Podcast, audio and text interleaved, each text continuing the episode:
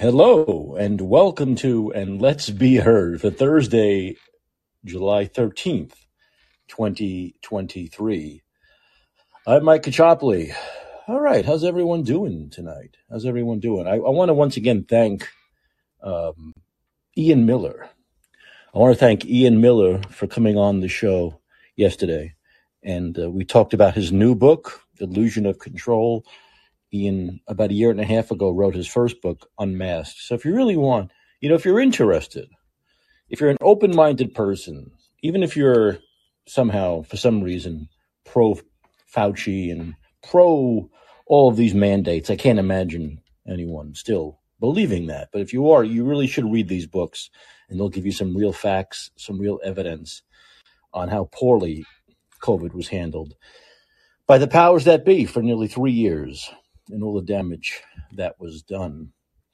We're seeing we're seeing a lot of damage um, through all different aspects of society, right? Just picking up on a little bit about what uh, Ian and I spoke about, and once again, you can listen to that show. It's on on the network here. You can find it uh, from July twelfth. But it, it's it's it's just there's so much damage, and not every aspect of society that was damaged by COVID mandates and such are felt by every single person, right? Like, I don't have a kid. I don't have any kids. And I'm glad, to tell you the truth, that I don't have many kids. But people that do felt the effects of the school closures and the and the mask mandates. I can't imagine feeling the way I did about masking, just myself, right? Just wearing a mask in a, a movie theater or a or a restaurant, having to send my kids to school when they finally opened after a year, year and a half, depending on where you were, sending them to school with a mask every day. I can't imagine having had to do that or make the decision, right? That my kids are either going to go to school with a mask or or not go to school, right? Um, and and to have to go through that for for all that time would be very difficult, really difficult, especially if I had a kid that was you know six, seven, eight years old. So there's that. Then there are the people who couldn't visit their loved ones in in nursing homes, and they died in nursing homes all along alone. And then there were people who had to go to the hospital for one reason or another, and loved ones couldn't go with them. Then there were people who uh, were afraid to go to the hospital and died at home and instead of getting the care they needed as they normally would have. Uh, it goes on and on and on. You know, elderly people who didn't get to see their family, their grandkids in the last couple of years of their lives and died without seeing their grandkids and all of this stuff. It goes it goes so deep. And it's it's we're gonna feel the effects of this for years, for years and years. And of course, we're set back, you know, here in San Francisco. Um, one story after another. And I love watching this stuff on the local news here in San Francisco. And I'm only forced to watch it because I have a roommate and he likes watching the local news.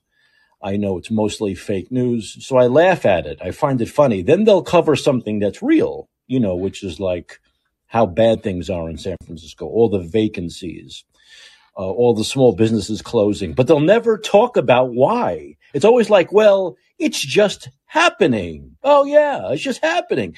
And you see, they play to these provincial San Franciscans who have not left their homes for three years. I exaggerate a little bit, but not much. Haven't left their, you know, five, six block radius since February of, of 2020 and don't realize how 90% of the country is not like this. These things aren't happening in 90% of the country. When you go to Miami, you don't see signs, and I see, hey, uh, Jackie Berlin, um, thanks for being on here. And uh, uh, Uv, where have you been? Haven't seen you in a while. Good to see you. But you don't see billboards in Miami about fentanyl, right? You don't see like uh, graffiti sprayed on this on the on the uh, on the streets the way you did in that Ron DeSantis shot right here in Lower Nob Hill, right, Tenderloin area when, when DeSantis was here doing that little stand up thing. So you don't see that stuff, right? You don't see any messages about fentanyl. You don't see anything about that. And it's not because they're afraid to talk about it. It's because they don't have it. They don't have it. You understand? It doesn't exist there. Okay, so you go to New York City where they have plenty to complain about, right? Plenty to complain about. A lot of high, you know, high crime and all that stuff that Democrat run cities are dealing with. But what they don't have are like homeless tents all over the place. Now, there are various reasons for that. Some of it's just geography, right? Most of the streets in New York are too narrow and crowded with people to have tents. It's not going to work. They're not, you can't put them up there. Here in San Francisco, there's so much open space. Uh, a big reason of that is it's just, well, there are a couple of reasons. It's a much smaller city than New York. And also, there aren't that many people on the streets here anymore. There aren't that many tourists. So there's more room to put up tents where people aren't going to complain about it or we have heavy street traffic with people walking, right? So you don't have to deal with the tents in New York City, even though homelessness is, is extremely high. But even New York doesn't have the fentanyl issue that San Francisco has. So it's, it's interesting watching local news. And they never put the blame where it belongs, which is the politicians here, the people who were elected by the people who live here. That's that's there's a reason why things happen, and you know it might make us uncomfortable to talk about it. It might not uh, affirm our narrative that we want to affirm, you know. But here it is. Now, if I lived in a um, let's say I lived in a conservative city, a right wing city, a, a city that's instead of ninety percent liberal like this city, ninety percent conservative. And, you know, I noticed there was an, a huge uptick in white supremacist violence, right? Uh, uh, crosses being burned, uh, you know, uh, you know, uh, fake, you know, the, the, the nooses hanging from, from street signs. I, would actually talk about it. I would say, look, this is a problem we need to address here in our conservative city. We have to address this uh, white supremacy. We have to address this neo-Nazi stuff. I would not talk about it because it doesn't affirm my narrative. It doesn't fit into my world narrative. And that's exactly what we're getting here in San Francisco. It's exactly what we're getting here in San Francisco. Right? We're getting people who don't want to admit that the people they've elected, elected by the people who live next to next to them, our neighbors, have totally destroyed the city. And liberalism and progressivism has destroyed this city. It's destroyed it totally. And never watching local news do they ever talk about that. They'll cover these stories as though they just happen. Once again, if it was something they can blame on the right, if it was something they could blame on Trump, they would assign that blame immediately without be, uh, any any kind of shame, right? They would just assign the blame. But when it comes to assigning to the blame to the people, they uh, remember remember the people who are doing the news, the newscasters, the anchors, the news writers, the people who run the news stations. They voted for these people. Understand that? Now, unfortunately, you can't have a rule that says the people who work in the media can't vote, right? They have the right to vote. But what they can no longer do anymore, as I've talked about in this show many times, is they can't separate their own politics from reality. They can't separate their own politics from the actual news and doing real journalism. They can't do that. Plus, they don't want to offend the liberals who are watching those networks and will get mad and shut them off when you start blaming London Breed and Scott Wiener and these people who they love and adore and keep on reelecting. Also, you can't blame liberalism or progressivism when that is exactly what's to blame. Because the people watching are liberals and progressives and they'll get offended and they'll turn the news off. So they have to pretend these things are just like, oh, they're just happening. And believe us, they're happening everywhere. Everywhere. Sure. Go to Miami. Yeah, right. Homelessness. Yes, yes, yes, yes. Fentanyl. They have they have the same fentanyl issues. All the small businesses are dying. Uh, the vacancies are through the roof. Go to Omaha, Nebraska. You see people in the fentanyl folds all over the street. No, it's all bullshit. It doesn't exist in many other cities. Mainly in Democrat-run cities, and the worst of the worst is here in San Francisco. It's the worst of the worst. So we're seeing more stories now about vacancy, and it's not just San Francisco; it's the entire Bay Area. It's Oakland, it's the South Bay. Vacancies are way, way up. They did a story today on the news and made me laugh.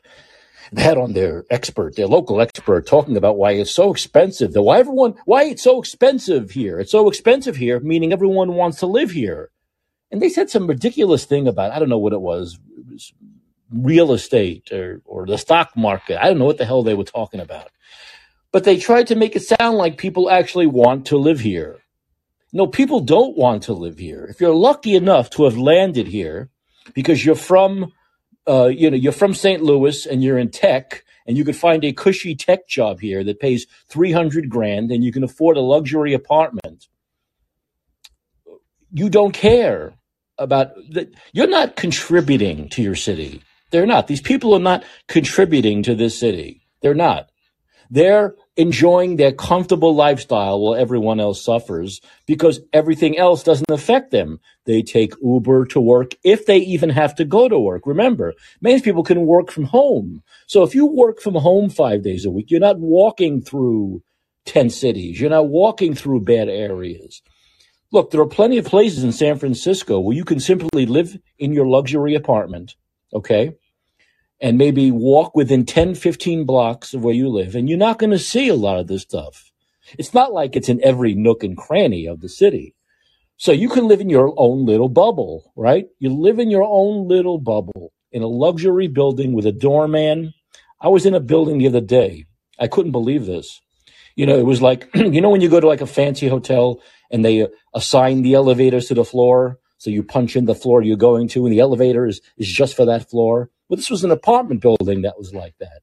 Everyone had their doors were like were like a, a, a five star hotel, you know, with a, a card that opens a door. You tap your card like you do at a hotel, and it opens up your door. So people who live in places like this, I'm, I'm not casting a wide net and saying they're all bad people, but they're provincial people. All they know is their little life. There was an Equinox attached to this luxury building. So you simply live in your luxury condo, right? Order Uber Eats, walk downstairs, don't even have to go outside to Equinox. I believe there was a entrance through your building to Equinox, right? And live your life. Take if you want to go out, you go on an Uber or Lyft, then you take Uber and Lyft back. And so then those of us will say, look at how bad Muni is. I had to sit next to a guy doing fentanyl on Muni. Uh, did you, they just found someone dead on BART yesterday from drugs, dead on the train, cold, white, dead, stone cold. And I'll talk about these things and people like that will say, Oh, I don't have to deal with that. You're making this up. You're making it seem worse than it is because they don't have to deal with it. That's my problem with these people. That's my problem. They won't even admit there's a problem, like the people who anchor the news, who make six figures, who I'm sure live in luxury buildings, never have to walk through Tenderloin, never have to deal with any of it. Those are the people who are not contributing to the fabric of the city. The regular people, the people who make fifty, sixty thousand dollars a year, those are the people who have to actually live in this stuff and have to deal with it every day. People who actually have to go to work you know, if you work in a restaurant, you got to go to work. You can't do it from home. If you're a waiter or a waitress, if you work in a fast food restaurant, you have to go to work. You have to find a way to get to work. Walk through the homelessness or take Muni or take BART and you deal with it. And so when you watch these newscasts, you think these people are living in another world. Yes, they have their own MO, right? Which, like I said, is not to blame the people who they vote for, who share their political ideology. But also, I don't think they have to actually live this the way the rest of us do. And I don't even have to live it the way many people do. I'll, I'll be honest with you, right? I don't have to walk through the Tenderloin. I don't have to. I, I don't. Sometimes I do have to ride through it to get to a place, and that's bad enough. But I don't have to walk through it, so I don't. But some people do. I don't have to take Muni. I haven't taken Muni in about four years, but I did have to take BART for the first time in four years. And half the people were wearing masks. That was disgusting enough. So it's like these, when you really have to deal with these things. But one thing I have done is I've traveled. Okay. I started traveling in June of 2020 and I've traveled ever since. And I've been to about seven or eight different states, many different cities, swing, right, left, and so I know what life is like in other places. I've gotten out. I don't just trust the news to tell me how bad things are in Florida. Yeah, sure they are. Sure they are. Or how awful things are in Texas. You know, that's that's another thing the liberal media likes to do. They're like, well, yeah, people are moving from California, New York to these places, but look at all the other problems they have. Oh, wow. You have to deal with uh, what do you have to deal with? Heat. Heat. Oh, there's too much heat in those places. Right wingers love heat. We don't need heat. We don't want heat. We want to live in a 50 degree fog in July where our, our, our, our, our buildings are deteriorating from fucking uh, mold and mildew. That's what we want to do. It's, it's ridiculous. Or they'll say, oh, no, there are other things like don't say gay laws. They'll make stuff up. Like, oh, Florida has don't say gay laws. Don't say, you can't say gay in Florida. And people, progressives in San Francisco will believe that. They'll, they believe it. People here thousands and thousands of people believe that you can't say the word gay in schools in Florida. They, they actually believe it. Just the way they believe homelessness is there, just like here, and stores are closing there, just like here. So, unless you get out there and see what life is like, you're just going to believe what you want to believe. And I think that's a big reason why people don't go to these places. I hear it all the time from my liberal friends. I'm not, I'm not spending a, a buck in Ron DeSantis' Florida. You know why? Because they'll go there and they'll like it and they don't want to do that. Okay. They don't want to see how green the grass is on the other side. They'd rather pretend it's not green. Okay. They'd rather pretend the people who are talking to them on television are telling them the truth about these places. They they want to listen to Gavin Newsom tell them that Florida did worse during COVID. They want they want Gavin Newsom to tell them that California has a better economy than Florida, that California has has has less crime than Florida, that California Newsom gets away with telling these idiots. And look, there's no other way I can describe people believe this crap. That you know, like a, a, Nebraska or Oklahoma or Tennessee has worse crime than California. And people believe this nonsense. They believe it because they don't go and see for themselves. And so Newsom and other liberals in the news and all these networks rely on the ignorance of the people who watch them, the the the provincial uh, uh, superficiality of the people who watch these networks, and they believe what they're told and sold, and they don't see it for themselves. And then they're forced to cover these stories on the news, and they don't assign blame. They don't assign blame. And one thing they never do is compare things here to other places. Do you ever see that on the news? They'll compare Oakland to San Francisco, but they won't compare San Francisco to Miami. They won't compare Oakland to, you know, Houston or Dallas. They won't do that because they can't because they know then their narrative falls apart. It totally falls apart. They would rather blame Trump for everything now. Now, in 2023, he hasn't been president for three years. They'd rather blame him, okay, than tell the truth. Yes, Trumpism is why crime is so high in San Francisco. I mean, this is, we just saw London Breed do it like a month ago, right?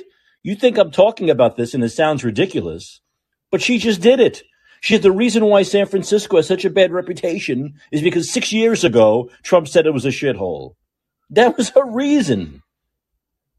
We're seeing this over and over again from the, the local politicians here because they know they can fool people. They can fool people into believing it's not their fault. Oh, wait a minute. No, we have, we have a bad reputation because of the media. Wait a minute. The media? The left wing media the NBC Bay Area that I watch every day? Where? Where is the left wing media bashing San Francisco? Where? They are they stories about San Francisco only when they're forced to, when it becomes so obvious that they have to write these stories because they're true. And yet that's why San Francisco, that's why, oh, she said, please, tourists aren't coming because of bad press, because of bad press. Not because they come here and they walk through the Tenderloin and they tell their friends, don't ever fucking go to that place. That's why tourism is suffering here. Because people come and then they get robbed. People come and they don't feel comfortable. People come and they get assaulted by homeless people who are drugged out, schizophrenic, and then they tell their friends and their families, don't ever go to San Francisco. That's why. Because really, the only public transportation you can take in San Francisco and not be afraid is the cable car, which is what? $8 each way or some ridiculous thing. I saw a guy going on there, and this was years ago. I haven't taken the cable car in many years. I remember a guy going on with his family. He was a tourist, and I think he gave them like 70 $70. $70 to take it, what, did a mile and a half? And that's the only way you can travel here and not feel like you're in danger or feel uncomfortable. Unlike many other cities where you can take their public their light rail and you don't feel uncomfortable. And this is a, a constant it's a constant narrative. It really is. It's a constant narrative here where you just continue to see stories about this place closing. What was it? A brewery that's been around for for a hundred years is closing. It's like what? It's you don't hear about that in any other city. You don't. You don't hear about in any other city. And when you're watching the local news or CNN, MSNBC, they don't put on the small business owners. Fox puts on the small business owners who are who are closing up shop in cities like San Francisco. I just saw one. It was uh, wasn't San Francisco. I think it was Los Angeles or San Diego or some other Democrat-run city, where uh, Pittsburgh, where they had to close. They had to close because there are no cops. It was a guy in, De- in in South Pittsburgh. There was a shooting in front of his sports bar two in the morning last weekend, and he said that in that area of Pittsburgh, there used to be 35 cops walking around. Now there are four. Four. Because police are quitting everywhere. They don't want to work in these places. They're not backed up by the district attorneys. They arrest people and they see the same people out on the streets the next day. So they, we're not going to deal with this anymore. Why should I put in this? Why should I put my life on the line? Police officers, the, the most, the most, you know, dangerous job in the world. Why should I put my life on the line when the DA is going to just uh, let them out the next day again? They'll commit another crime. I'm not going to do that anymore. Would you want to do that job?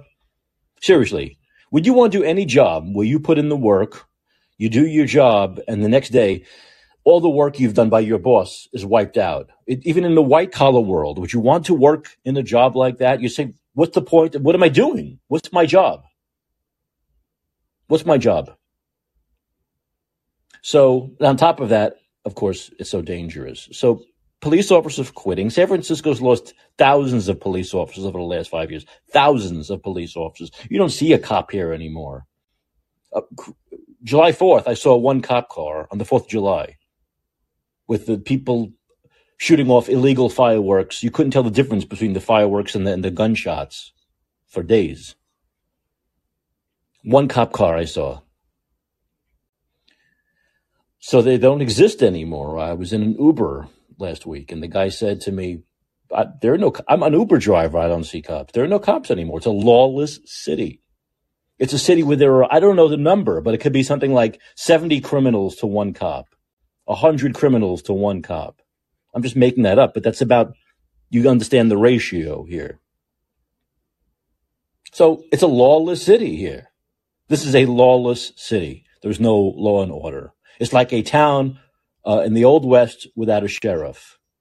We've seen movies about that, right? Towns without the sheriffs, and then they have to find they go, they go out and they find Clint Eastwood to come in and and uh, bring law and order. That's what we need here.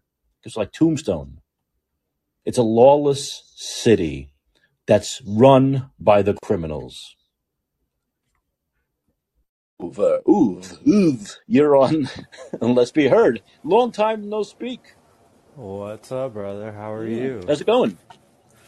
You know, I just caught up on all my boosters on the same day all at once, and I just took a long nap. I'm sorry. But uh, That's funny. Sounds like San Francisco needs you to put on a Batman suit, brother. Well, we need Batman, Spider Man, Robin, all of those superhero films that we've seen. We need them all. Not just one's not going to do it. Even Batman will be outnumbered here. I mean, that's the only way people are going to be activated. That's how But Batman, are. if I remember, if I remember correctly, I'm not a huge superhero fan, but Batman had kind of the assistance of like the police and Gotham, and there's no police here. I mean, I'm not lying, man. I don't see them anymore. Oh, you got to go to their like pig pen, and they're just hanging out over there. Like they're just not on the street. They're They don't want to be on the street. They don't want to have. They don't want the job. They don't I want the job. brother. You put hear in, you. let's say you put in a full day at work and you did all the work I told you to do, and then you give it to me. I'm the boss. You put it on my. I say I want it on my desk at you know by by 7 p.m. You put all the work on my desk. I look at it and I go, okay, thanks. Then I put it through the shredder, and the next day you have to start over again. Why would you want that fucking job? Are you a fucking idiot? Who would want that kind of a job? And that's what these cops have to go through. And you add the fact that they can take a bullet in the back at any minute and make nothing, make no money whatsoever. Why would you want to do that? Who would want to do it? I put that on the gay CIA. Yeah, well, there you go. Uh, you You haven't? know, You, have you seen the manual on how to destroy organizations? no, It Sounds like you just repeated six or seven lines straight from that. did I really? Yeah, And I've never seen it. it's uh, it's out there. I mean, well, I also know how the CIA works. They'll just take credit for whatever and make you believe that they're all bad and almighty. But I wrote down some things over what you've been saying. If you want to hear it. Go, go for it. Yeah, uh, so I just I came to the realization that the news isn't trying to talk to us. Like they're talking to people who are heavily pharmaceutically medicated, and that's how they get away with, um, you know, talking like the most rich, arrogant people you've ever met in your whole life, where they double speak five times in every sentence. It's you just got to be on Lexapro or Prozac for that to make sense to you. I'd have to be on Lexapro or Prozac just to watch the news all the time. I can't stand watching it. Like I said, my, my roommate watches the you know the fi- and the and the craziest thing, the worst thing about the news is that it's it's such it's a it's constant propaganda. I remember they used to be like the five o'clock news or the six o'clock news and the eleven o'clock news. Now the news is like it's the four. This is the four o'clock news. We'll see you at five o'clock, and we're the five o'clock news. We'll see you at six o'clock. Then we'll see you at eight o'clock, and they repeat the same propaganda like seven times a night. I mean, it's Yeah. total. it- It's not. It's they're not even ashamed of being this prop, this constant propaganda outlet. It drives So me crazy. po- what it hey it sounds like you're mentally stable because that's that's Oh the healthy reaction for it. I don't know how much longer that's going to last in this city. You know what? I've been doing this podcast for a year and a half now. If not for this, I might be insane. Hey, I, we have to form our communities. This is our community in a Yeah, sense. it's not, Um, it's not for letting this out, letting everything out five nights a week. I think I could be. I might be insane right now. I might be in one of those institutions. you got to add the little. If you're hearing this transmission, you're the resistance at the beginning of this broadcast. Exactly. Um, Exactly. so I wanted to make a point about the pharmaceutically medicated, though. Have you ever heard uh, those stats about like feminism and whatnot about how many people you need to accomplish a movement, like all over the country? Like this was in Bernie's years. They were saying like we need two percent of the population to sign up to our movement, and then we'll be successful. Right. it's just like a Yes. couple Yes, I do recall people. that.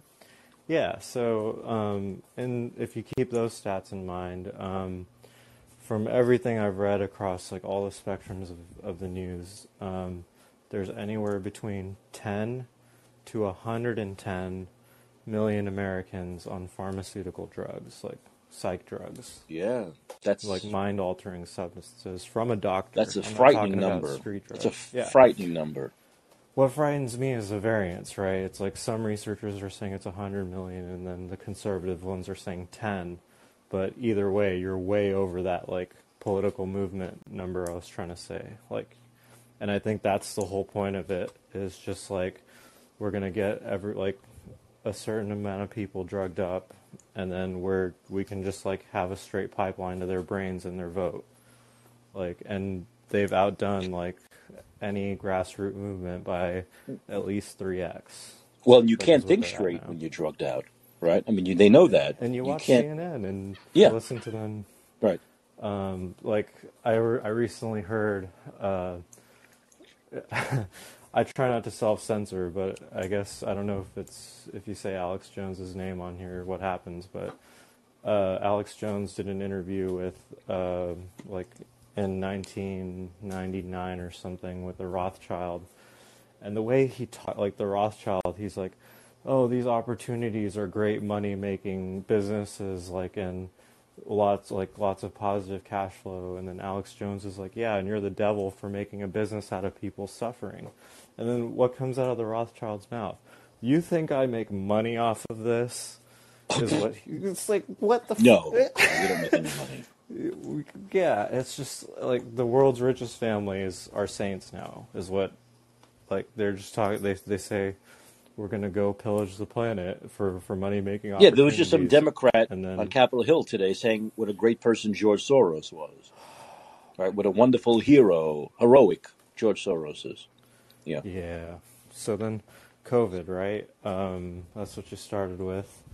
Uh, those books are great for those who didn't live it and stayed reading. Unfortunately, I did all that. I lived through it and stayed reading through it. So I recognized, um, you know, the doublespeak in the documents, how there was manufactured documents from Pfizer, Moderna, Janssen, Johnson that said hundreds of reasons why you shouldn't take their shots from the hmm. first day. Right. But yet the propaganda news media says 100% safe and effective. Lexapro and Prozac users eat that up and go roll up their sleeves no matter what. Like, mm-hmm. Um, so I recognize that as MK Ultra 9/11 style traumatizing on a mass scale, and they were very successful with that. Um, I had a cousin who worked in the towers. She was late that day. She's alive, but you best believe she's traumatized. And dealing with that and the family, you know, has been a thing. Not hasn't been like a huge thing, but I can recognize now how everyone's acting like that. Like sure. the only people who aren't are the ones that didn't like roll up their sleeves, which is just me and like one cousin out of like 60 of us. So instead of one person being mass traumatized now, like the whole family is, and we're they're all behaving weird and um, tried to separate, like tried to segregate us at Christmas, like, and then lo and behold, people still got like minor flus, but nobody died because we're all vegetarians. But that's a whole separate issue. Um, any thoughts on that? Um, they knew that everyone was going to get COVID. They knew it. They knew everyone was going to get it. This is. Yeah. I, I'm not buying any excuse. I talked about this with Ian Miller yesterday, and we bandied this about this idea of whether they were just like wrong, misguided, or did everything on purpose. And I, I really truly believe, and I believe this for a while, but I think it's been uh, proven, is that they, they did everything on purpose. They knew. They oh, knew very smart. That, they knew the mortality rate was going to be 0. something, not 2 or 3%. They knew that 100%, near 100% of people were going to get the virus, not just 30% or 40%. They knew this. They knew it. They knew it from the start. Okay, this is not the first respiratory virus. It's just a different variant of a respiratory virus. I could see if this was 1750. Okay, but it was 2020. They knew what they were dealing with. They knew masks did jack shit to stop viruses. They knew six feet rule was garbage. It was invented by a, a fucking infant, an eight year old. They knew all this shit. They knew it. And they said, you know what? People will be afraid, and we're going to scare them even more, and we'll get them to do what we want them to do, and that's why they did it. And these people need to go to jail for it. They need to go to jail. The, I, can say that a million times until I'm blue in the face, and I'll keep saying it. They need to go to jail. Period. I'm right there with you, brother. Yeah. Um, I take it a step further. I, t- I let people know that everything they need to make a guillotine is at Home Depot and Lowe's. Yeah, of course. Didn't uh, wasn't there some, some events recently, some protests where people brought a guillotine or kind of a makeshift guillotine? I don't know if it was a working guillotine. I, I don't know if you're allowed to carry around the working guillotine, but it was a, it was like a prop or something that looked pretty good. But look, the fact of the matter is, they just need to go to jail. I mean, these people would never last in jail, especially most of them are, you know, 100 years old already, so they would never last in jail. But like I said to Ian, and I've said before, we put 85, 90 year old Nazi prison guards in jail. We didn't care that they were 90 years old, that it happened 40 years before that, or they were forced to do it, or they were just following orders. We didn't care. We put them in jail, regardless. And I'll say it again I have more sympathy. Don't take this the wrong way now. People will take it the wrong way. I don't care. I have more sympathy for the Nazi COVID people because the Nazi prison guards probably would have been killed by Hitler and the and the and the uh, and the Nazis if they hadn't followed orders. They probably actually would have been killed, and their families probably would have been killed. Okay, but but but they got themselves into that situation on their own accord. But these people during COVID, what what, what were they what were they going to lose, right? If you said no, I'm not going to wear a mask. If you said no, I'm not going to close my business. Are they going to kill you? Were they going to kill your family? No, there was a lot less on the line. What were they going to do? Were they going to bully you? Were they going to give you some fines that you never had to pay anyway? Because you take them. Because we know people who were fined, they went to, to the judge, and the judge nullified the fines because it was illegal mandates. So, what was really on the line for people? The people who say, "Well, we were just following what we were told." What was really on the line? Was your family going to be killed? Were you going to lose your life for defy for defying fucking Gavin Newsom or Justin Trudeau? No, there wasn't. You were. We were. Look, we're a, uh, we're a society of of fucking pussies. That's what it comes down to. And you know what? We do need more real men in the society. We need more testosterone. We need more alpha men. We need more real men who are going to stand up and say, you know what? You're not going to push us around, okay? We're not going to be pushed around by the government that we, the people, control this country. We pay your fucking salary, and you're not going to tell us what to do. And if alpha men had taken a stand over the last three years instead of beta men, we were in a different situation. I, I would use they, not we. Sorry, I don't mean to yell at you. No, by all means. I'm, I'm not yelling at you.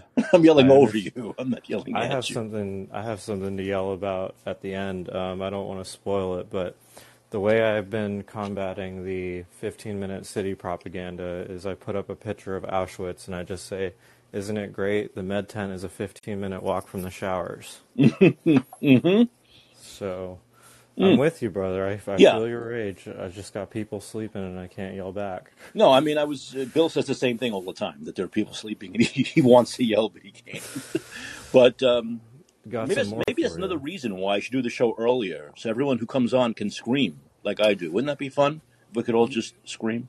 But uh, look, the fact of the matter is, is that there was nothing really on the line when we look at this. You know, people say, "Oh, they would have closed my business." Well, well, but you closed your business anyway, Jack. You closed it anyway. What was worse than that? What was worse than not having a business? What was worse than not having an income? What was worse than not having employees or your employees losing their jobs? They couldn't have done anything worse to you than we did. This is what it comes down to. They couldn't have done anything worse to us than we ended up doing as a, at, to ourselves. And we, I say, as the collective. Yes, I know you were against it, and I've been yelling about it forever. I know it, but we're all kind of responsible. We should have all done more. And if they try to do it again, we need to shove it up there. You know where's. Well, that's what Alex Jones, Lord Voldemort, says, right? He's like, um, it's our fault, and God should vaporize the planet tomorrow because we failed. Um, I don't exactly believe in that, but I feel it. Like, I get it. The problem does seem a little insurmountable, especially if you've been in it as long as he has. But, and I've seen some things in my personal, professional life that, um, you know, make me also believe that it's way beyond like our control and uh, I just prefer to keep fighting because, like you said, the only thing they can take is our lives. And I've definitely read the um, studies and whatnot that show that um, the prison guards really don't have to do anything. The prisoners will watch themselves a lot better. That's very true. Um, There's definitely another truth thing that. you were talking about is, well, I wrote this note down while you were talking. I said, the revolution won't be televised, but it will put on an LGBTQ plus costume to cover the crash of the. I Um, like that you take notes. I like that. I like that idea. You're like, oh, I got, I got, I have to talk about this. But that's a whole other issue. That's all part of the weakening of our society. Right? We are we're basically raising very weak people now. I mean, I know every generation says this. I'm afraid of what the next generation is going to be like, right? They we've I know that. I know it's been said many times before. I'm afraid what the next generation that's going to be running things is going to look like. But I am really, really afraid of what the next generation of people who are like in their teens and 20s now when they're running things, what that's going to look like. Because we are, we're raising a, a country of, of very, very weak people and I can include men and women into that, right? There's no backbone. You can't look. People can't even take disagreement anymore, man. They can't take this. They cower from a simple discussion. Do you want these people in a foxhole next to you? Do you want these people defending your country? If I'm China now, forget Putin. If I'm China now, I'm thinking, look how weak Americans are. Look at how weak. We can go in there and really take over. What are they going to do? Are these people going to fight? Are these people who are afraid, who call you a terrorist and call you names and cancel you for disagreeing with them, are they going to fight? Of course not. It's frightening. It really is scary. I remembered why I wrote it down. You were talking about how the media won't cover uh, the police and the crime and all that stuff. And yeah, the corporations definitely um, enraged like all sides of the aisle with this um, LG Pride Month this month, and even the CIA came out and then talked about how they were gay last month when I called that 15 years ago. Yeah, um, it's you know. Do you know this representative who's left the Democrat Party? She became a Republican, Mesha Mainor, M A I N O R. She um, is uh, the Georgia House of Representatives, and she switched from Democrat to Republican. And she tweeted something a couple days ago, something I've been saying on the show for a while now. And she said, I didn't leave the Democrat Party. The Democrat Party left me yes. when it embraced left wing radicalism, lawlessness, and put the interests of illegal aliens over the interests of Americans. I have nothing to apologize for. And this is what I've talked about many times. People say, oh, you voted for Bernie. How can you think about voting for Ron DeSantis, well, I'm not just thinking about it, I'm going to do it. Because the Democrat Party that I was once part of, the liberal left I was once part of, has now left me. I didn't leave them. And there's nothing to apologize for. And Representative Mainor could have listed 20 other things, okay, um, that are very different with the Democrat Party now as compared to, you know, in the past. And uh, it's just, it, it really is become the party of uh, intolerance in a lot of ways, the party of uh, of, uh, of, of, of, of, of a bunch of people who are just so weak, so pathetic that any any discussion where they don't where you don't agree with what they say, where you don't just simply agree with what they're saying or second their their opinions, and they cower and they want to cancel you and they don't they want to make you invisible. They don't want to deal with you and they want to call you names and it couldn't be as i've said right? Terrorist domestic terrorist oh, maga trumper so on and so forth a white supremacist all their favorite terms that they like to use because they can't defend their own positions that's becoming just so look I, I don't like trump supporters and I'm, I'm actually hating them more on a daily basis but i would still i'd still prefer to talk to a trump supporter than to a Democrat because the Trump supporter is more willing to engage you and argue with you. Um, the Democrat won't even argue with you. They won't even talk. They won't even discuss. Right? It, they, uh, nothing. We can't. We can't, I, we can't talk to you. You don't agree with us. Here's the difference. Right? When we disagree with each other, we can say, well, we're disagreeing with each other. We're not saying you're a bad person for thinking differently than me. And this is what the Democrat Party has become now. Liberals believe you are an evil person you're a bad person for disagreeing with their point of view. And your point of view should not even be heard. You should be censored. They agreed with the Twitter censorship. Believe me, they're not saying it didn't happen. They just agree with it, you know? Because in their minds, they justify the censorship on Facebook and Twitter all those years before Elon Musk took over was uh, helping defeat Donald Trump and Trumpism. And that's no, all they was, needed to do to justify was, censorship and communism. It was, it was leaked in 2012 that they had offices in the headquarters, the FBI, the NSA, that they have offices at Facebook and whatnot. Uh, Robert Mueller, I think you're the one who said you met him actually. Um, you know, has a famous story about waving at Zuckerberg when Time was taking his portrait. And Zuckerberg was like, Why are you in the building? He's like, You didn't know I have an office here. um, Yeah. I have a few more things written down, and then I No, think go I ahead. do have one more ahead. thing that Go- go will through your list. Trump It's okay. supporters at the end. Say again. um, I I have one more thing, and then one other thing that might make you hate Trump supporters at the end. Oh, Um, even more. This, oh yeah, all of them, because I think you got some sympathy. Well, you know, got I'll let you talk in a second, but when I say I hate Trump supporters, it's um, Politically I hate cult. I don't like cults. Whether it's the cult of Democrat, the cult of Biden, the cult of Trump, the, you know, I don't like cults because the cults you, you can't talk to them. It's tough to get through through them because they need to be deprogrammed first. So it's kind of pointless. But also because a Trump nomination, and once again, I've said this a million times, a Trump nomination means President Biden or President Harris or President Newsom. It's just plain and simple. That's what it means. So that's why I dislike Trump supporters so much because they're so involved in their cult of Trump that they're so selfish that they don't care that it leads to another another Trump loss. And all Trump's been doing since 2018 is losing.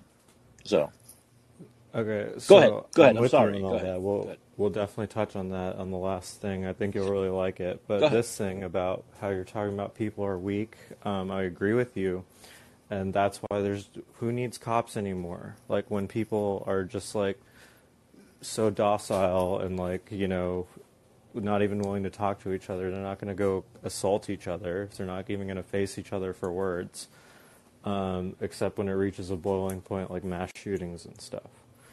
Um, I saw a report recently that was talking about how Border Patrol has completely uh, increased and superpowered their jurisdiction in terms of uh, literal, like, uh, land, like distance from the border that they can jurisdict. They also added airports and a radius around airports, and with those two additions to where they're allowed to arrest people without like warrant and question, covers nine out of ten Americans. Yeah, So good point. we're not going to be committing the the traditional crime anymore. Like, uh, it's literally going to be some form of DHS border control going to knock down your door and take you away um, if we keep letting this go on the way it's going. And my point with all that was is that as free Americans, we're being cornered into open air prisons. hmm Um, now, the fun thing, um, I think Hollywood's in full effect this week. Uh, have you talked about Oppenheimer or Barbie? Well, I'm going to see Oppenheimer next week. So next next Friday, I'll have my review of Oppenheimer on day it opens. Uh, what I just saw, which I will review tomorrow night, is, is, is Mission Impossible. So no, I haven't seen Oppenheimer yet or Barbie. I'll see both of them though. That's Why are you laughing? what are you say. laughing about? That's the politically correct thing to say is that you'll see them both. Oh yes, of course. Uh, Yeah. uh, well, so my point of it is, is that I think you mean the the right? Are you going to talk about the writers' strike? No, no, not Oh, at oh, all. I want to talk about how they accomplish propaganda with these films that I refuse to watch anymore. But you have to see uh, the films first. You can't just assume that. I've seen this stuff in real life, brother. I'm sorry to I say know, it, but you can't look. I, I I don't believe in criticizing a film, positive or negative, without seeing it. Just like I would not criticize a television show without seeing it, or read a book or a book or I anything, think you might, or I think you might, or like a what I have to politician's point though. of view till I knew what the point of view was. You know, I think you. I think it's ignorant to do that. But anyway, go ahead. Go ahead. Sure, I no, I hear out the writers and directors and stuff. Like I, I'm a, I'm a film person myself. Like I mean, if you're going to say I that know most of that- Hollywood is left wing and is going to I'm maybe not. skew their films to the left, that's not a shock. You have to kind I'm, of I'm not expect going to that, say right? that at all. I'm not. I didn't say left wing at all. I said just propaganda for the like, ultimately the military-industrial complex. And from hearing out um, all the narratives, trailers, and whatnot Well, surrounding mo- most good Barbie, filmmakers want to go deeper than that. They don't. They they don't just want to do this surface propaganda. I mean, most good filmmakers, like if you want to make a really good uh, biopic about someone, I'm getting. Of course, this is basically a biopic about Oppenheimer. Most good filmmakers want to be really well rounded. They want to get to measure the person.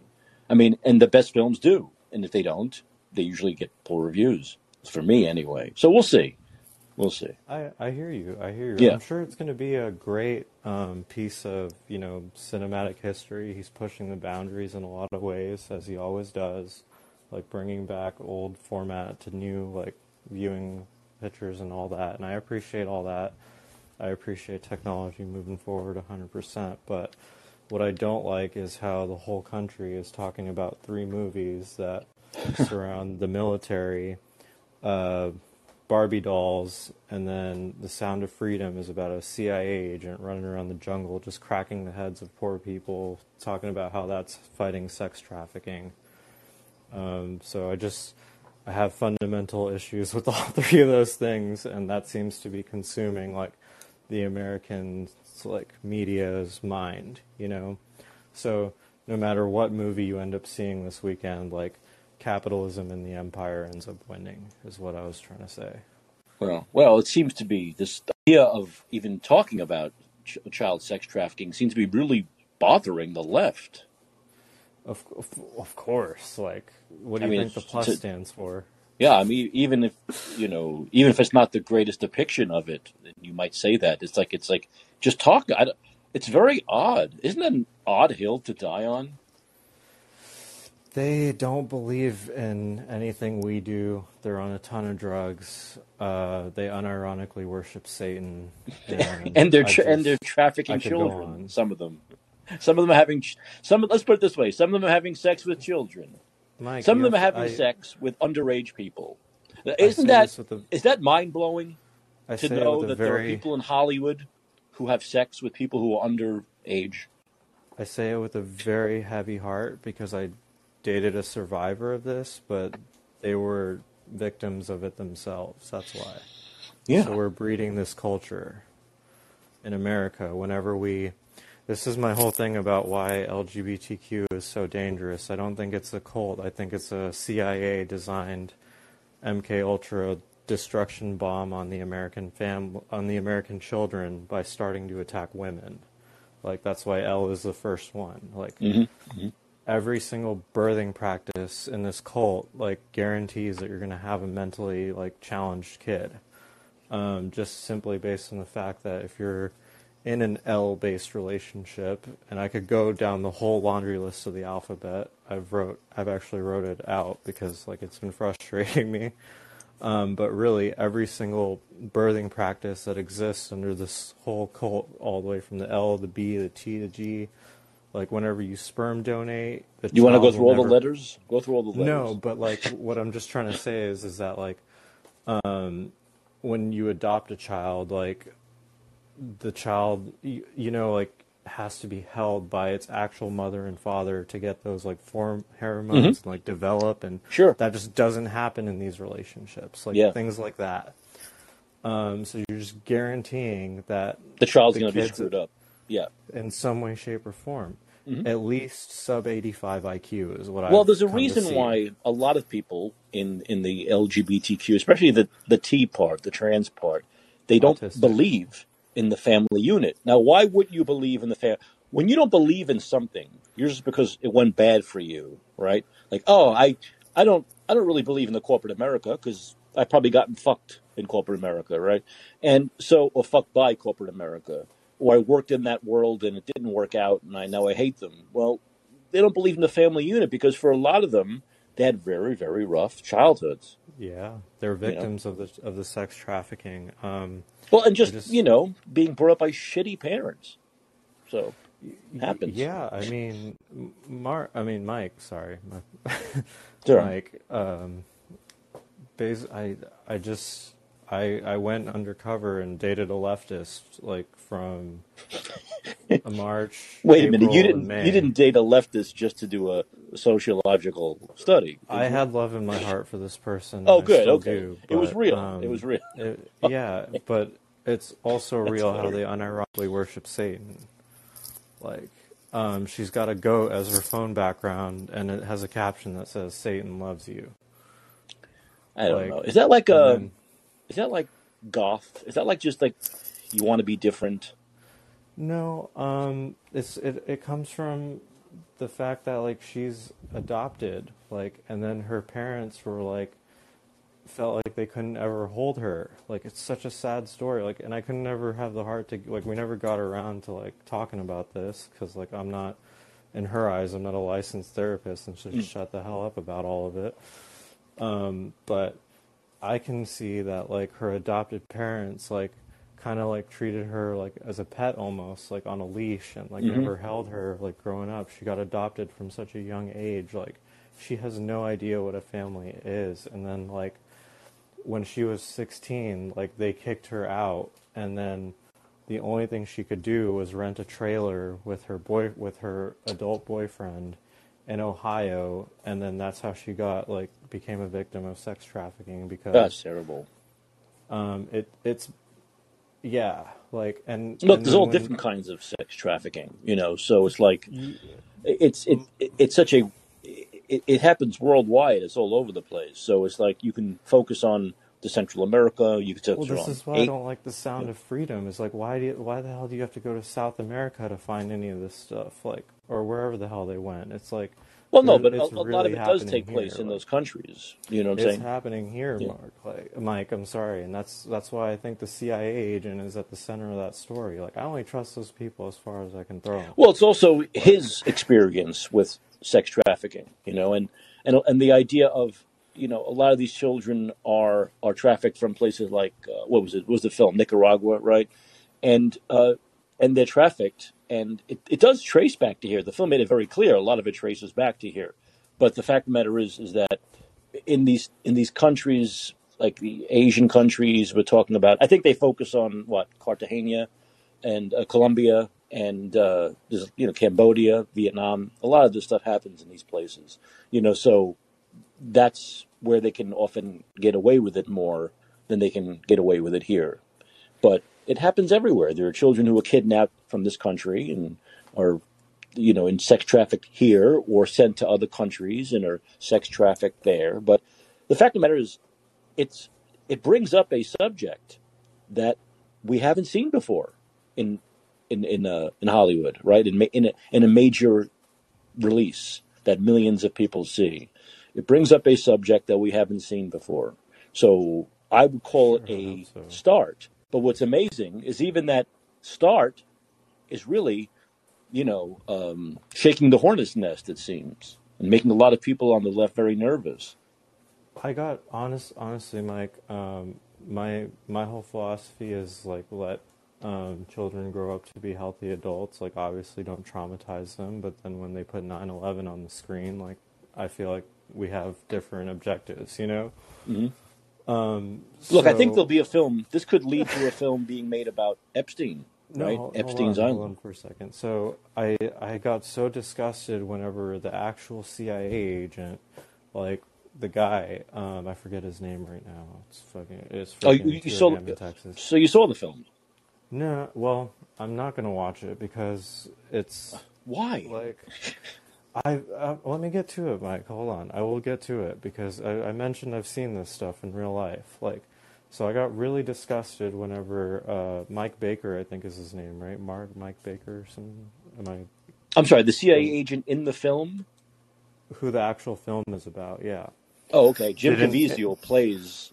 Um, it's a good question. I forgot the I forgot the CIA I agent forgot. name. I forgot too. I Go just ahead. know him as the Keep agent. talking. Go ahead. So he did an interview with the pr- with the 45th president um, while they were while 45 had access to Tim the Ballard. Tim Ballard. Tim Sorry. Ballard. Good. Yeah. Thank you, thank you. So Tim Ballard did an interview with the with President Trump while he was president, I believe, because they were in what looked like an Oval Office like conference room, telling Trump about all this stuff. And I will urge you to recognize like why Trump is not shocked, surprised, or disgusted because at the top of the supply chain of child sex trafficking is the elite hotel owners. Uh-huh.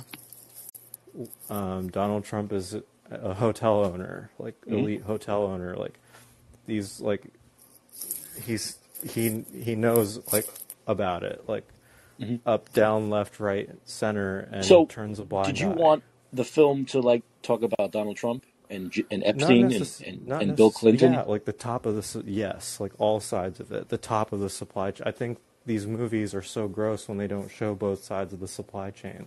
Of course, it's a great, cool movie to watch a CIA agent run through the jungle and crack heads and save kids. Like, who's not for that?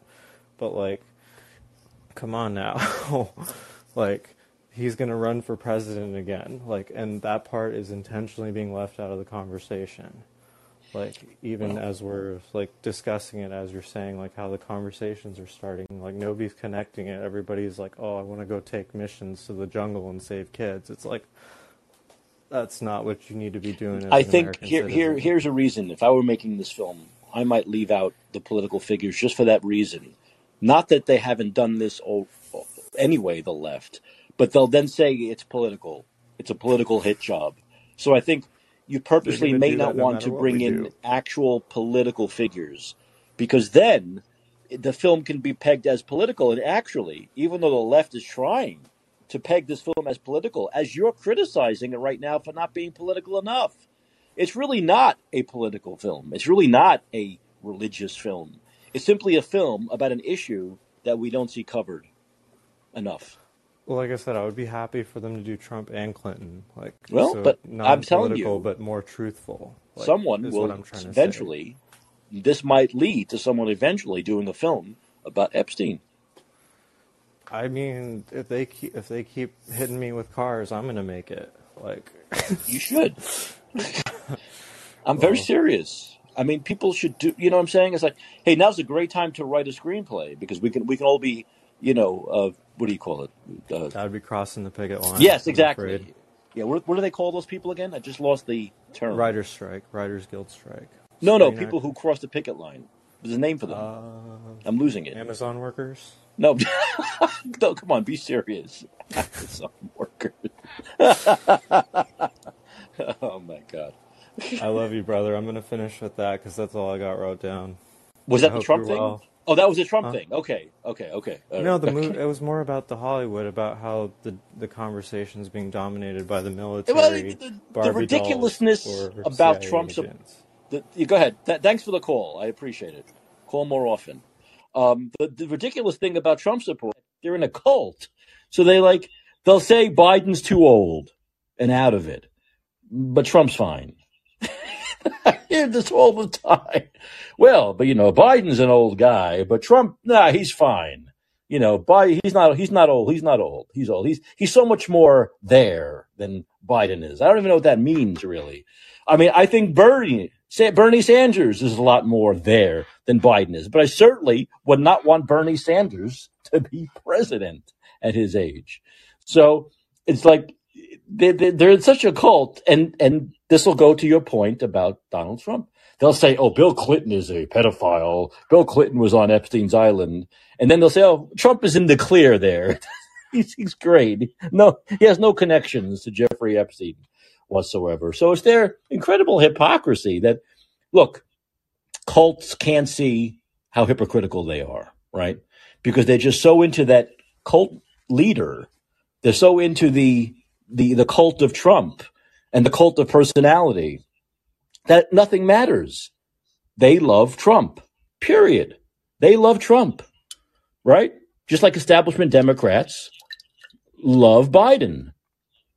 It doesn't matter. Facts don't matter. Facts don't matter. They just they're in that cult and they'll stay in that cult forever.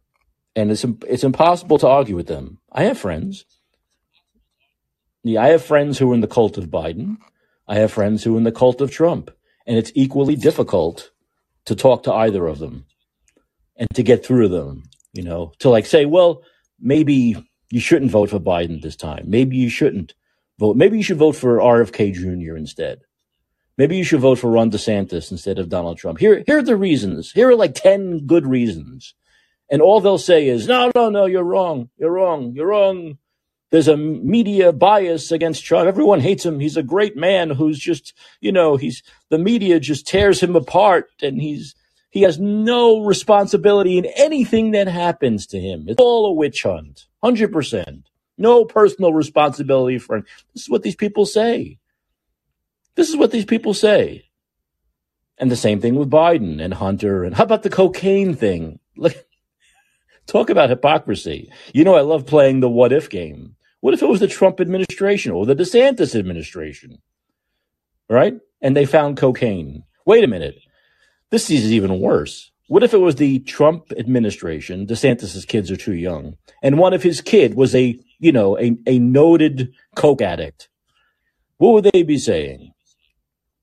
Yet you say, wow, you know, it kind of looks bad, doesn't it?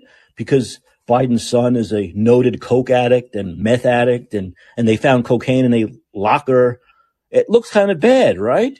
No, no, no, nothing to see here. Nothing, it doesn't look bad. It doesn't look bad. And now they all, you know, conveniently don't find the person. They can, and Bill, Bill, do you want to talk? Because you, you mentioned this the other day when I talked about the Secret Service. When you talked about the Secret Service with Bill Clinton and I said, well, wait a minute. If Bill Clinton went to Epstein's Island, why wouldn't the Secret Service detail talk about it? And you said, I'll put you on in a second, Bill. You said, Bill said, to your credit, well, the Secret Service, their job is to protect Bill Clinton, not to out Bill Clinton. And the same thing goes for this cocaine thing with the White House. They work for Joe Biden now. Their job is to protect Joe Biden, not hurt Joe Biden. So the Secret Service conveniently, ah, we don't know who put it there. We can find out. Imagine saying we don't, we can't find out who put cocaine in a locker in the White House. And people believe it. They wouldn't believe it. They wouldn't take that answer if it was Trump and his son or one of his sons were notable drug addicts. So, Bill, you're right. It's just proved it again. It's their job to protect Joe Biden, not hurt Joe Biden. Well, you know, Mike, I, I never really let it out the cat out of the bag. I really love Donald Trump and I also love Joe Biden and I'd, I'd actually love for them to endorse some other candidates and just withdraw from this whole thing. Wouldn't you love to see Donald Trump endorse Ron DeSantis and just fade away into the his businesses where he can I, rub elbows with it. his career criminals. We live in the most bizarre country. We live in the most bizarre country where you have candidates. You have you have candidates in each primary, right? Like RFK Jr. and DeSantis. You have viable alternatives, alternatives, younger alternatives, and they don't even want to look at them right? The cult of Trump doesn't even. They loved Ron DeSantis, like Trump did before he ran against Trump. Now they hate him. That's a cult. Um, the same thing with Biden. There are plenty of people who liked RFK. A Kennedy. The Democrats used to love Kennedys. They used to be the, the, the party of Kennedy. But God forbid he challenged Joe Biden, and now they hate him and want to destroy his reputation. It's a cult. This is a cult mentality. We have to break this. Look, I don't live in any other country. I've only lived in I lived in Canada for a couple of years.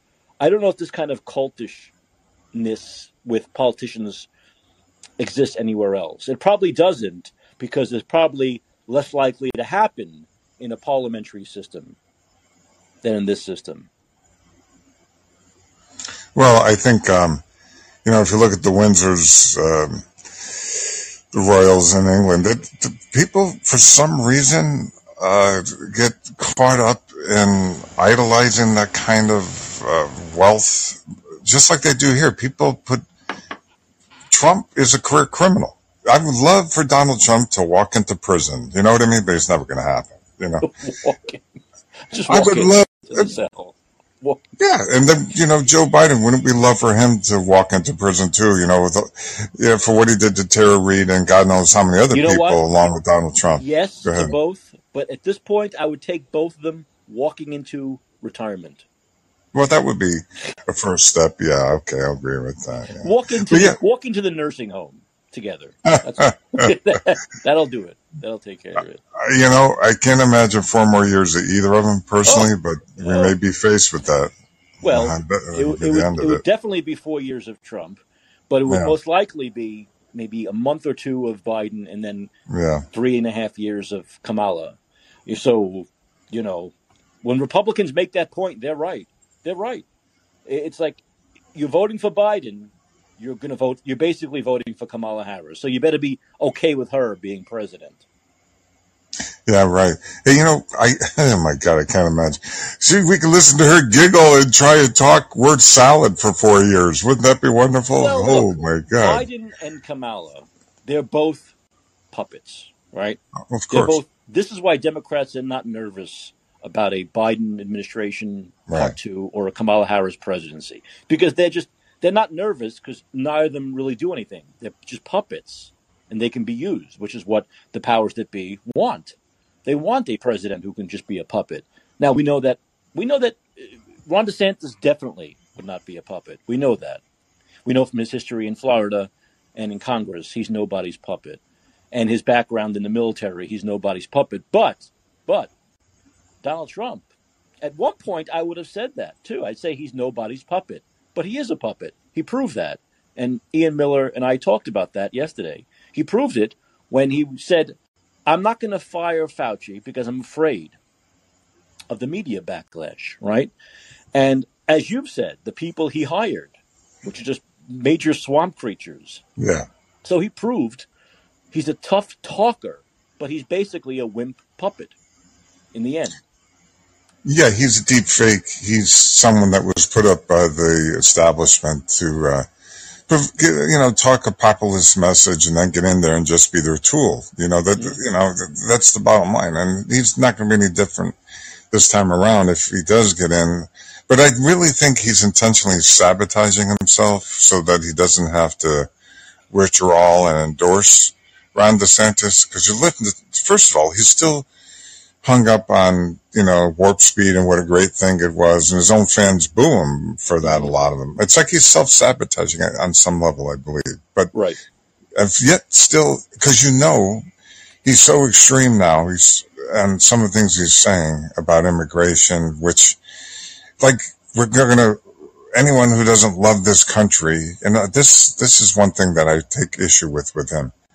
I don't love oligarchs who are corrupt, uh, corporate pigs running this country, hmm period. hmm Right? Because that's Yeah. who runs this country. It's run by the transnational pigs Right. of, that's who runs this country, the banksters, Yes. the, the corporatocracy we have in this country. And that goes for the Catholic and Mormon church as well, because let's be honest, Well, the Catholic, right, that's a- the and the. Democrats know that RFK would not be a puppet for them, so they they're very afraid of that. Right, right. I would love for Joe Biden to retire and, and endorse, uh, you know, Kennedy. That's never going to happen. Yeah, like, you know, so, in your in your dreams, man. right, right. In your dreams, Jack. That's I, I, malarkey. hey, hey, it's malarkey, right, right. Malarkey, Jack. Maybe he'll fall off a bicycle and like have to retire. I don't know, but something. God's got to do something. We we need a divine intervention here. I don't. That's all I can say. This nation needs a divine intervention. I got to tell you. Let me tell you, Mike. I get no respect. You know what I mean, I Mike? tell you, I tell you. Especially in Callin. When I start talking about God, I get no respect. Let me tell you, oh my God, all these lefties. If I start talking about a pro-life, oh my God, I get no respect. Oh, you wouldn't believe it. I'm, I'm proselytizing and don't I care about body autonomy? I say, yeah, damn right I do. You tell me one woman can get pregnant by herself, then she can say it's just her body. Till then, you know, we only have one and you know what I mean? you know, I'm tired of the bullshit. I'm also sick and tired of the, of the freaking woke left. I am so disgusted with, and the, but this is all coming from the Rockefeller Foundation and their whole plan for BRICS. I put an article in the chat. Remember before we talked about Dr. Ron Coleman, of course, Yes, and the Committee of right, 300 right.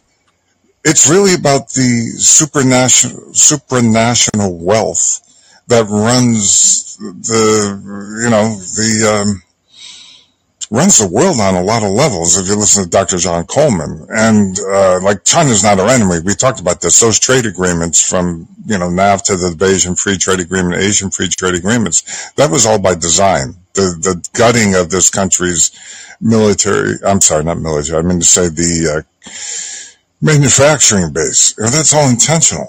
Uh, the Belt and Road Initiative.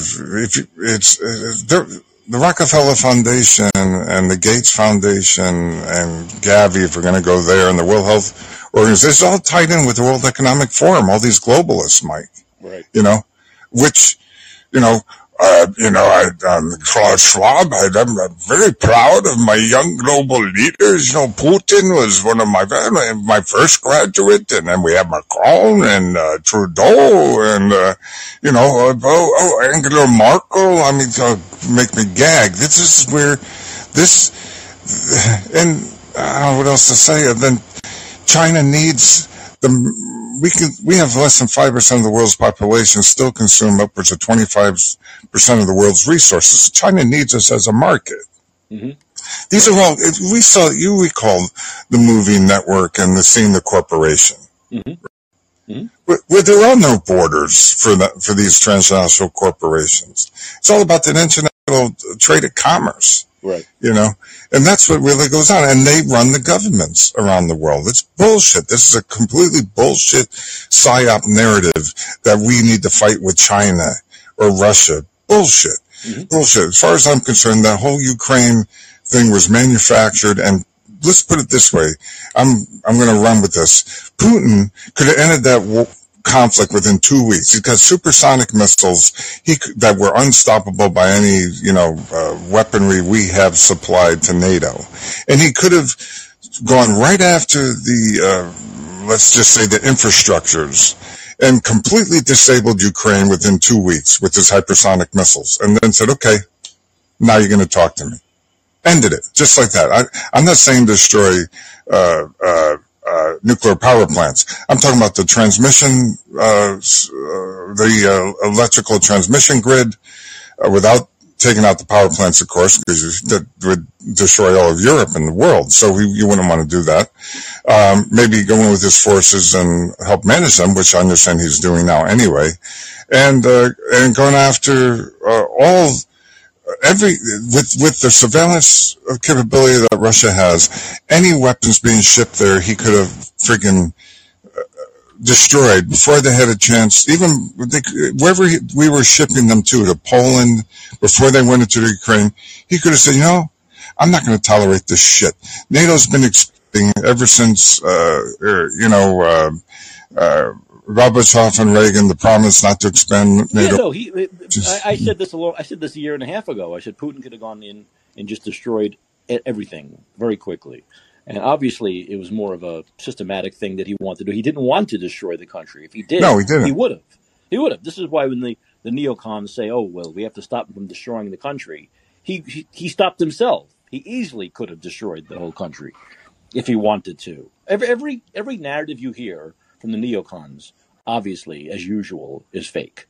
Same people who said weapons of mass destruction, Saddam Hussein was going to destroy the world, Saddam Hussein had something to do with 9 11 when he had nothing to do with 9 11, so on and so forth, um, is a lie. Everything about Ukraine's a lie. Everything with Joe Biden right. is, is such, he's, he's, he's Zelensky's bitch. He's totally Zelensky's bitch. I was going to say he's, you know, but it, it, it's like, it, he just proved it. He's standing next to him, salivating, calling him by his first name, the wrong first name, by the way. Okay, Vladimir and Volodymyr. Right? Okay, it's close. What are you going to do? And that's that's really difficult for someone like Biden. Someone like Biden's not going to be able to tell the difference between Vladimir and Volodymyr. There's no, and he didn't. He called him Vladimir. But you know, they said, "Oh, I shouldn't be so formal." No, he's this bitch, and he, Zelensky knows it. He's got him by the balls. He's got him by the balls. So he gets hmm. everything he wants from. Now he's everything he wants. He gets. I've never seen anything like this. It's like a, a he's like a, the best sugar daddy ever. Joe Biden to Zelensky. It's like, oh, I want this, and then it's it, it really is like a, like a sugar daddy. Well, I can't give you that much, but then eventually he gives it to him, right? Well, I can't give you that, and now he's like, well, I got everything I want except that now I want to be in in NATO, right? That's the only thing I haven't gotten from my sugar daddy yet, NATO. He'll get it. Believe me, mark my words, he'll get it. They'll get into NATO. Well, So you see, go ahead. go ahead. Go ahead. No, go ahead. Go ahead. Well, there's lots of, see, it depends on where you step in and look at this and the layers of the onion. That may, that's part of the razzle dazzle. It's all part of the play. It's all political narrative fucking nonsense. Because, Mike, we have above that, remember Dr. John Coleman, the Committee of 300. We have supranational wealth and families that have been around for generations that intermarry. They're calling the shots. It's not fucking Joe Biden or Zelensky or anybody on that level. That's just to distract us. You know what I mean? I'm, I'm sick and t- I don't take this personally. I mean, I don't, I know you like to discuss it on those levels, but if, if we're caught in the, in the psyop if we do, because that's all bullshitology. Because the, the bottom line is, like you said, just remember what Dr. John Coleman was talking about in this article I put in the live chat about the Rockefeller Foundation and the BRICS plan. This has all been designed for decades to occur this way. And the Ukraine war is a, nothing more than a proxy war for, for the money, that type of level of wealth the international supranational wealth, the, the highest families with the most wealth, and we can discuss those in a bit, but, and then the banksters that manage their money. Because if you recall, BlackRock announced with Chase Morgan, they have a plan to rebuild Ukraine. Now, if they thought that the Soviet Union's intention, I've said by Soviet Union, I mean to say uh, Russia, uh, if that the plan was to take over all of you know Ukraine and and if there wasn't some mm, let's put it this way. There's more behind this that's that I, I believe that goes right to the top about this whole all let, let, let me put it another way. Smedley Butler war is a racket. You know you had you had the Rockefeller Foundation the Ford Foundation IBM backing the Nazis. Period. That's a fact. And backing them with with the Ford Foundation with equipment, the Rock the uh, Rockefeller Foundation and the and the central bankers with money, and uh, and also you had uh, IBM backing them with uh, with with uh, mm, you know whatever the technology that was available at the time that they had. Study that. That's what really happened. That's why uh, when, if we're really going to talk about what's going on in this world, uh, that's where I believe we need to be discussing things, or I would choose to focus, uh, because that's what's really behind all this. Um, so, uh, you know, I don't have all the answers. How do you go about dealing with that level of, uh, well, they're evil. I mean, they, they, it's all about profiteering at cost and in data. And what they want to do is destroy nations and then debt them through the International Monetary Fund. Uh, so that then our banksters, you know, the transnational banksters could go in there and privatize everything.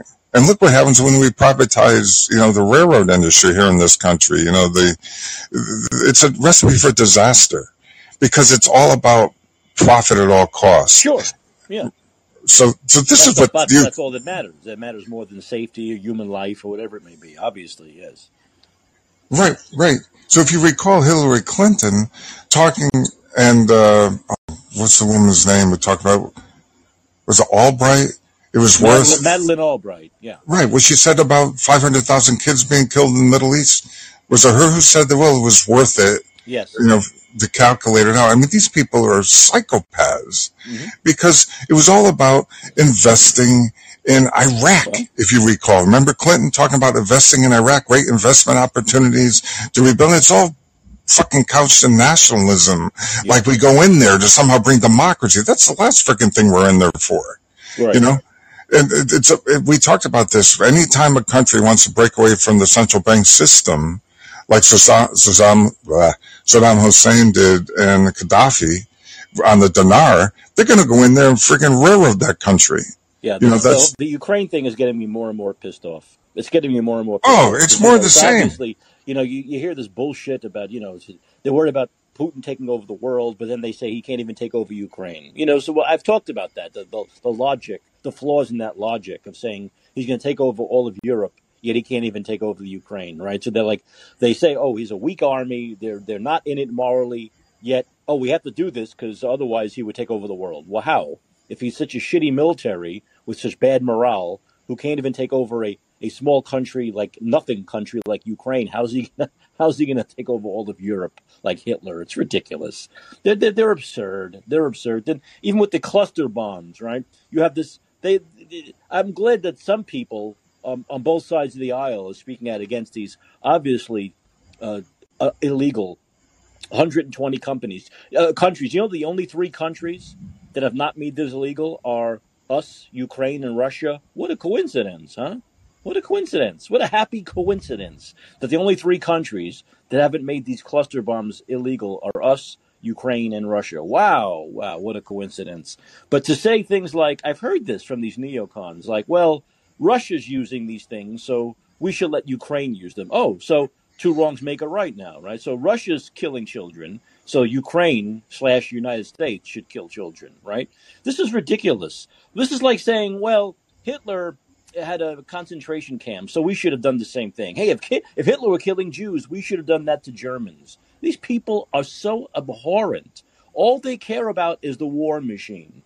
All they care about is the money that comes with this war machine and this fucking ridiculous world dominance that we have to beat our fucking chests and show that we're more powerful and more alpha than Vladimir Putin. These people are fucking insane. That they say these things that in, the, in, in normal times, if you would, would make absolutely zero sense whatsoever. You think if 123 countries said these bombs should be illegal, that that should trump, if you would, the three fakakta countries that decided not to make them illegal, and they're just it's a happy coincidence that it's the United States, Ukraine, and Russia. Uh, so to, it, it's it's it's fucking mind-boggling. It really is how they justify their war machine. Yeah, well, I mean, the, the, the bottom line is there's so many ways to look at this. Uh, like again, it depends on when you're stepping and looking. If you look at the military-industrial congressional complex, the tech uh, the technocracy, the, the, elite. This this this all fits their narrative perfectly because uh, it's it's uh, Klaus Schwab. What are you talking about? The Great Reset, right? Don't let any crisis go to waste. It's all coordinated, Mike. Mm-hmm. In other words, you know, the war. It's all coordinated with the uh, uh the pandemic, right? right? Pandemic, you know, and the plans for the future. The World Health Organization. This is all about creating uh, the destabilization, demoralization, the crisis, the to move things to a new normal ideological subversion, which we talked, which was By the way, Ron DeSantis came out a couple of days ago and made a new statement about the Ukraine thing, and he pretty much said it's got we have to stop sending them money, and and we shouldn't send them these cluster bombs. He said he said what I said. He second, Ron DeSantis basically said what I said a few days ago, which is that we're just feeding keeping the war going forever. That there's no exit strategy again. That the that the Biden administration has not outlined what victory looks like. And he said we have to stop doing this. We have to force peace negotiations, and we're not going to force peace negotiations by constantly feeding the war machine with money and weapons. So he said that. I like that answer. I'm happy with that answer. I can live with that answer. Right, and Julian Assange even said these wars are not about winning. It's just like, frankly, Hillary, Hillary Clinton said, we're going to make Ukraine the new Afghanistan. This, don't you understand? It's, it's all, it's all to drive the military-industrial complex, wealth, uh, my God, our military budget dwarfs, I'm sorry, Russia's military budget, even China's, because even if we say we account for 800 billion roughly a year in our military budget, there's a trillions of dollars a year that are not accounted for through the Pentagon audits. Trillions. Right. It's trillions. I mean, Russia's entire military budget. I'd like to listen to uh, Colonel Macgregor talk about this or Scott Ritter about how this. We've we've spent more in Ukraine now than Russia's entire military budget for a year. Mm-hmm. You know, yes. this is the, the, the, so, but why do we do this? Again, you have to go, I would suggest looking at it from the level of, of the banksters privatizing a country to, and driving it into debt, uh, uh, to where they capture it. You see, and that's that's the agenda. And and I would argue that Putin, as a graduate of one of the first graduates of the World Economic Forum, that he's playing his role in all this. Because let's face it, he's not his bankers aren't fighting central bank digital currencies. No, they're all on board for that. And it's you know uh, there's a lot of trade that's happening uh, you know where Putin will sell his oil to uh, I forget which countries now. I remember reading about it. Then it gets it's sold into Europe. It's like it gets, it's just a change of hands, like like uh, the corporation scene and and uh, network. You know, and so we start looking at things as the international trade of commerce where there's no borders, and we realize it's not Putin who runs Russia. It's not Xi Jinping who runs China. It's not Biden or Trump who runs, you know, is going to, has ever run our government or Obama. Here's one example. When the Freedom of Information Act uh, uh, was revealed, when people were looking at who appointed, basically it was Chase Morgan who appointed Obama's cabinet. Right. There you have it. And if you look at the cabinets of of uh, of Donald Trump, it was mostly Council of Foreign Relations, yep. Trilateral Commission, mm-hmm. uh, uh, you know, the globalists, uh, yeah, the World cult, Economic Forum. His cult is convinced that he drained the swamp. That's, that's bullshit. It's all rhetoric. Right. Exactly. Exactly. It's all it's all rhetoric, and they believe their cult leader what what he says to them. Doesn't matter. Right. Hey, Bill, do you have anything? I, I want to just I want to read a couple of tweets about Trump, and then wrap it up. Well, Do you have anything else you wanted to add? Yeah, well, there's so much more. I mean, what I did was I loaded up the chat as I always do. So there's, like, if I could just quickly run through just topically, and then we could talk about them on future days. We got the Rockefeller Foundation BRICS plan. Literally, that's the title, basically, of the article. And uh, so that's in the live chat. Um, it, we can talk about that more tomorrow, hopefully. Then we have, um, well, the NYU former who got Mark uh, Christopher Miller. Have you heard about him, MCM? Yep. We can talk about right? that tomorrow if you want. Sure. Yeah, we'll talk about that tomorrow. Yeah. That'd be great because, boy, boy, there's a lot to unpack there. Then there's, um, uh, oh, oh, remember we talked about how if hormones, enough, depending on the hormones given to a man, they can actually lactate? Well, the CDC talks about what they call now chest feeding. Oh, They're actually endorsing it on some level without talking about the health complications it's going to cause nope. to the babies. Not because to mention they're, they're political activists. They're left wing political activists. It's That's sick. All. It's child they're abuse. signalers. That's what it is. It is. Who cares with the CDC? If you take the CDC seriously, you shouldn't even be talked to. I mean, no, the corporate captured, and Joseph Ladapo talks about that, and the FDA being totally corrupt and corporate mm-hmm. captured. So does Ron DeSantis. It should be called the Corporate Democrat Corporation. yeah. hey, I just made it's, that up now the corporate Democrat corporation. I, I like that. I like that. That's pretty true. hey, Bill, let me let me you go. I'll see you tomorrow. We'll talk tomorrow. All right, all right. We'll talk tomorrow. All right, all right. Okay, but this is what I wanted. I want to just end this on on on Trump, of course, because I have my own Trump derangement syndrome. Um, Bill Mitchell, who's been really good on, uh, he's CEO of Your Voice Studios, does a podcast. He's been really big on uh, on Twitter as a DeSantis supporter, and he said, "Is Trump really winning?" Let's sit back and consider. For a quote unquote frontrunner, his 35 million combined raising was anemic. He raised 250 million in two weeks after 2020, and there wasn't even a campaign to support. He has to lie about his crowd size and Pickens. An aerial shot will confirm the crowd was about 3,000. Trump said it was 75,000. A truly remarkable lie. Trump followed up his massive crowd in Pickens with about 450 450 people in Iowa and about 300 in Nevada. He had to crash a UFC event to make everyone forget his pathetic crowds. And that's what Trump did. He crashed this UFC event. Remember, everyone went to see the UFC event. It wasn't a Trump event. So he crashed that event and then, then lied about people coming to see him. Okay, so he is insulting the popular governor of Iowa for some crazy reason and their voters, but not by not attending the candidate summer there. By the way, a governor who among Republicans is like an 87% approval, not something a normal person does. So, what does that bring us back to? The polls. Will we never learn? After endless cycles of manipulation by pollsters, will we never learn? But they are all for Trump, you argue? Sure. And all climate scientists believe CO2 causes warming. If these guys want to get paid like climate scientists, they toe the company line. They collude.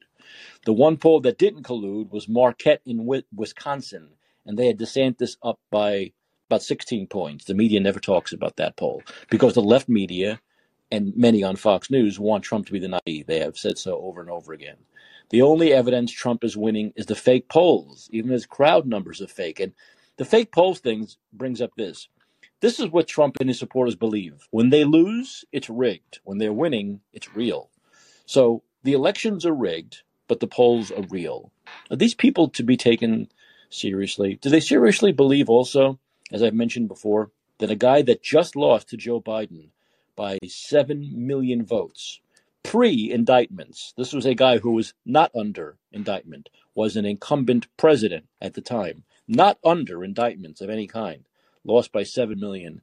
He's actually going to beat Joe Biden or Gavin Newsom or whoever under indictment times two or time three. So independents who didn't vote for the guy when he was president and not under indictment are going to vote for him as a challenger under three indictments, maybe even convicted. These people truly believe this stuff. Once again, they're not to be taken seriously because they're in a cult, but they're going to get us all messed up. They're going to get us all. we're all going to have to pay for that cult if it's strong enough to push Trump through the primary. We have to do all we can to make sure it doesn't. And I agree with Bill Mitchell. I think the polls are absolute total garbage, just like Trump's fake crowds. I mean, that thing with the UFC was hilarious. Where it's like they're all here for me. Look at them, and they all came to it. That's like me go. That's like me going to the Yankee game and saying, "Oh, those fifty thousand people came because I decided to go to the game." I mean, your ego has to be so inflated that. Well, also he he knows he can lie and get away with it, and his cult will believe that all those people at that event came to see him. What else can be said about these people? I don't know. I don't know. But they better get on board. They better get deprogrammed and on board the DeSantis bandwagon because if not, we are in a lot of trouble. But I'll say it again. And oh, by the way, DeSantis came out and said, This is, by the way, the media loves to do this. You know what the media does when they want to make one candidate seem inevitable? Is they talk about the challenger being the vice president. They do it every election cycle. The media did it to Bernie, right? They kept on asking him, Would you be Hillary's vice president? Would you be Joe Biden's vice president? That's what they try to do to try to make it look like that person has no chance of actually winning the primary. And the best they can do is the two spot. They want that aura of inevitability. They wanted it for Hillary, they wanted it for Biden, and they want it for Trump. So they keep on asking Ron DeSantis if he'll be Trump's number two guy. They never asked Trump if he'll be DeSantis' number two guy, just the way they never asked Hillary or Biden if they'd be Bernie's number two guy, because the media wants, the left wing media and many on the right want Trump to be the nominee. The people on the right, because they're in the cult, and the people on the left, because they know he's going to be defeated. So they keep on asking Ron DeSantis if he'll be Trump's guy, and he said very clearly, nope, I'm not a number two guy. And he very, you know, honestly said the vice president doesn't have any real authority squashing that. But once again, they do that just to make it seem like the number one person is definitely sailing in. And I'll say it again here DeSantis will win the primary and he'll be our next president. I'm going to end on a positive note. Isn't it a nice positive note to end on? I want to thank everyone for listening. I want to remind everyone tomorrow night's a Friday night show. We'll end the week with our usual talk about whatever's on your mind, and it'll end with my review of Mission Impossible 38. No, Mission Impossible is the seventh one, something like that. Yeah. Uh, Dead Reckoning Part One, which means there'll be a Part Two, which means I think there'll be an eighth Mission Impossible. So anyway, but uh, that'll come tomorrow night. Uh, this show is titled "And Let's Be Heard." That's the name of the show. And it airs weeknights, 11 p.m. Pacific, 2 a.m. Eastern. So I'll be right back with you tomorrow night. But until then, this is Mike Caccioppoli reminding you that your influence counts. Use it